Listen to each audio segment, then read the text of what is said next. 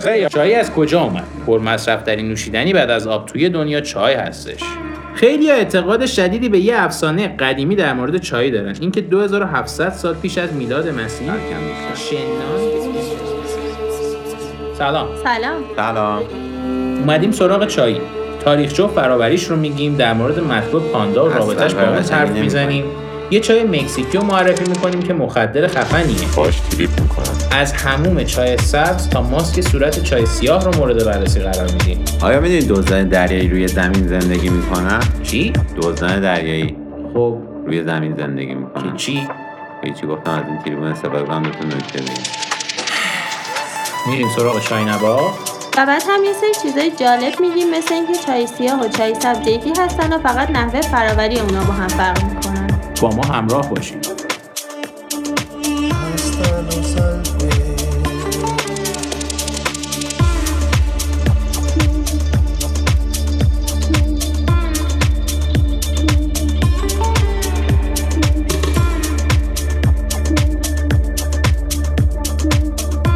خب از این قسمت آیدان بهمون اضافه شده. چای از کجا اومد؟ خیلی اعتقاد شدیدی به یه افسانه قدیمی در مورد چای دارن، اینکه 2700 سال پیش از میلاد مسیح شنانگ امپراتور اون دوره چین زیر یه درخت نشسته بود و سوپ درست کرد که یه برگ چای افتاد تو آب جوش و از اونجا داستان چای آغاز شد. این چای رو خیلی جذاب میکنه که پرمصرف‌ترین نوشیدنی بعد از آب توی دنیا چای هستش. تا قرن 17 میلادی چای فقط چای سبز بود. از اونجا به بعد چینی‌ها رفتن تو کار چای سیاه و باقی انواع. چای از چین به کشورهای مختلفی راه پیدا کرد و تو بعضی کشورها مثل روسیه سبب اختراع محصول وابسته مثل سماور شد. در حال حاضر بیشترین مصرف چای ترکیه و بعد از اون کشور ایرلند و در سومین مقام انگلستان هستش. قدمت چای تو چین اسم اون رو هم برامون برمغان آورده. تو شمال چین به چای تی میگفتن و تو جنوب چین به اون چای. به این ترتیب بسته به نحو رفتنش به کشورهای مختلف اسم چای یا تی روش گذاشته شد. توی اروپا مصرف چای به صورت وسیع از قرن 17 هم آغاز شد، ولی شهرت چای و مصرف عظیم اون توسط انگلیسی‌ها از قرن 19 هم رقم خورد.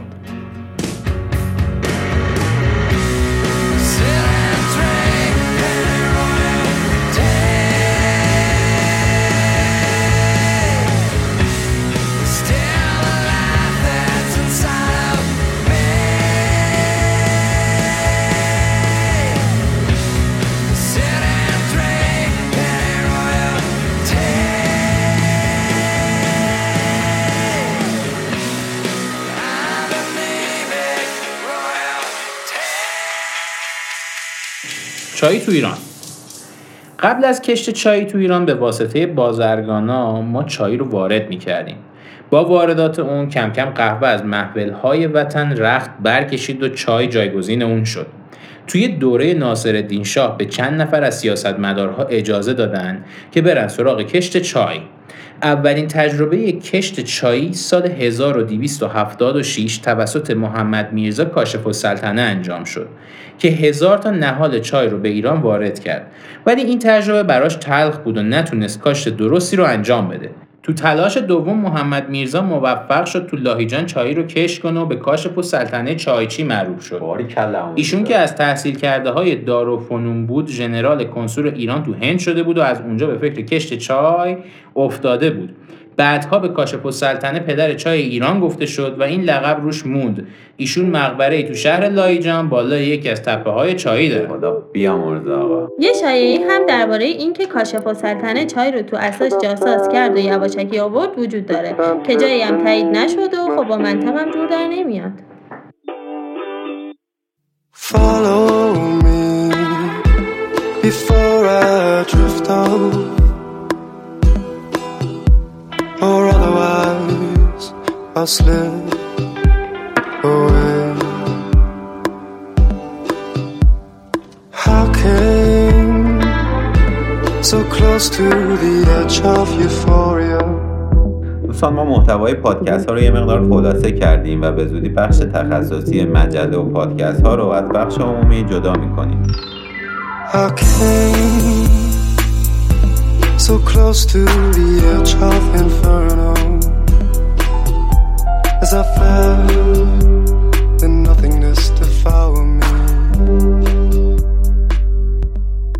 تمامی چایهایی که ما میشناسیم از گیاه کاملیا سیننسیس درست میشن و فراوری اونها متفاوته. عموما انواع چای بر اساس اکسیداسیون اونها انجام میشه.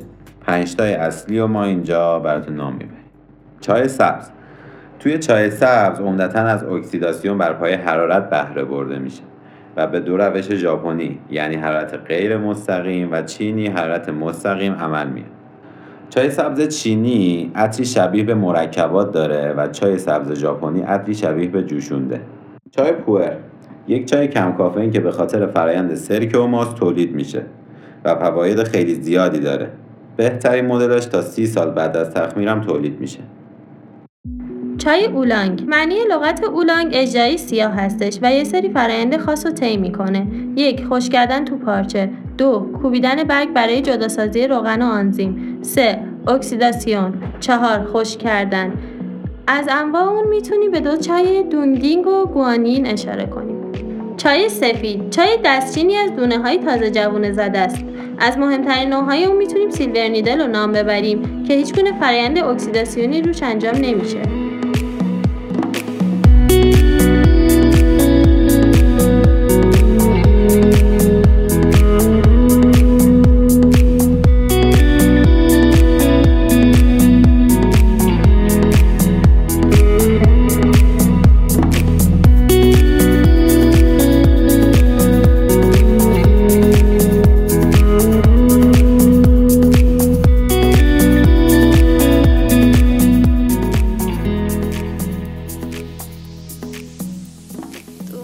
سراغ چای سیاه. 2 تا روش اصلی تو فراوری چای سیاه وجود دارن. روش ارتدوکس یا رسمی و روش سیکیسی یا غیر رسمی. چایی که از این 2 تا روش تولید میشن علاوه بر فراوری از نظر ظاهر و مشخصات هم متفاوتن. یکیشون گرد و کشیده است، اون یکی هم گرد و کروی. مرحله اولی که تو فرایند تولید چای اتفاق میفته تو محفظه هایی به نام تراف انجام میشه. هدف این مرحله کاهش آب و شروع فرایند شیمیایی هستش. این مرحله 12 تا 24 ساعت طول میکشه و 20% از رطوبت چای هم از بین میره. کوبیدن برگ ها برای عصاره‌گیری هستش که حد اکثر 3 بار اتفاق میفته، هر بارم 20 تا 30 دقیقه است. این مرحله تو تخمیر چای بسیار بسیار مهمه. مرحله سوم مرحله تخمیر چای هستش که بین 2 تا 3 ساعت طول میکشه و رنگ چای رو تغییر میده. هرچی این مرحله بیشتر طول بکشه رنگ بیشتر و عطر و طعم کمتر میشه. تو مرحله بعد چای وارد خشک‌کننده صنعتی میشه که با کاهش رطوبت و در معرض موندن تو حرارت روند تغییرات شیمیاییش ثابت بشه.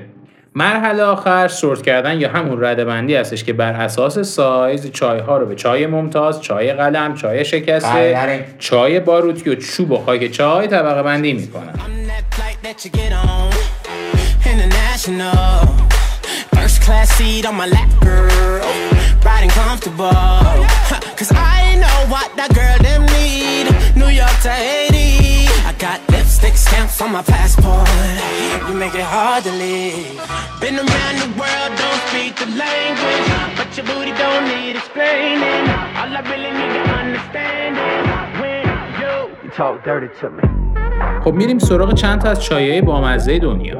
چای تبتی یکی از مدل‌های عجیب و غریب چای تو دنیا که با چربی خوک یا کوهان شتر و نمک یه نصف روز طول می‌کشه درست شه و باعث تامین کل انرژی توی روز میشه. چای ماسالا چاییه که میخک و زنجبیل و فلفل سیاه و شیر داره و ریشش هم هندیه. چای سیر سیر واقعا برای خودم هم قابل هضم نیست که برای لاغری چای سیاه و سیر با هم دم بکنن. البته خیلی هم معتقدن که خیلی هم خوب جواب میده. چای مریم گلی یا سالویا این چای بیشتر توسط بومی‌های مکزیکی توی مراسم‌های مذهبیشون دم میشه و خواص نزدیکی به متامفیتامینا داره و کلاً چاکراشون رو باز میکنه.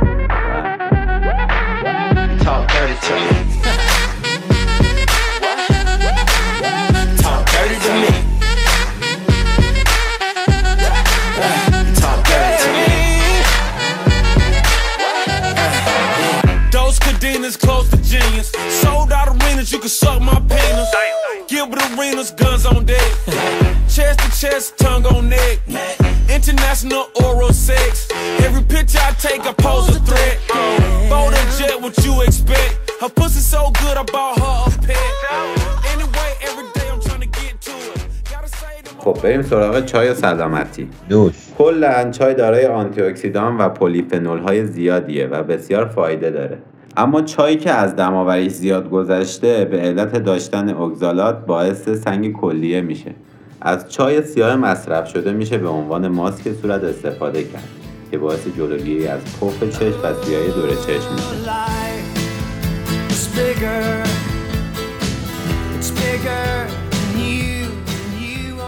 بچه ها میدونید تیبگ آمریکایی اختراع کردن؟ واقعا؟ آره جدی؟ آره آیا میدانید بود یادم رفته تو فکتا بعد میگفتیم الان آوردمش. دست در نکنه. آمریکایی‌ها میمدن سمپلای چای رو توی کیسه‌های ابریشمی میدادن به مشتریاشون. کم کم این اتفاق افتاد که این شد خودش تیبگ، یعنی همون سمپل رو میگرفتن دم میکردن پله پله پله شبیه تیبگ شد اصلا شد این داستان تیبگ. گفتم اونجا بعد میگفتم یادم رفته الان بگم تا داستان. متشکرم.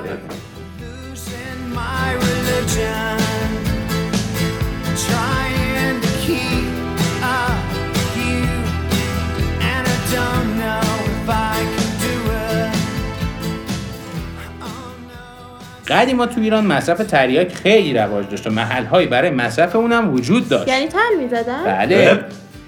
طبع تریاک چون سرده کنار چای و نبات که هر دو گرم هستن رو می‌خورن تا بدن بالانس بمونه. تجربه بسوزه. و به تدریج یه عضو از این مثلث حذف شد و دو تا گرمی موندن. چای و نبات.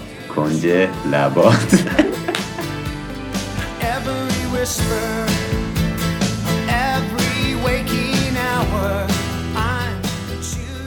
کلاً تو این اپیزود فهمیدیم که چای چیز بسیار خوبیه، نه تو خوبی، ولی تو هیچ چیزی نباید افراطی عمل کرد. امیدوارم که مطالب این پادکست هم دوست داشته باشید و به دردتون خورده باشه. منابع این پادکست هم تو پیج اینستاگرام و تلگراممون براتون میذاریم، ما رو دنبال کنید. Consider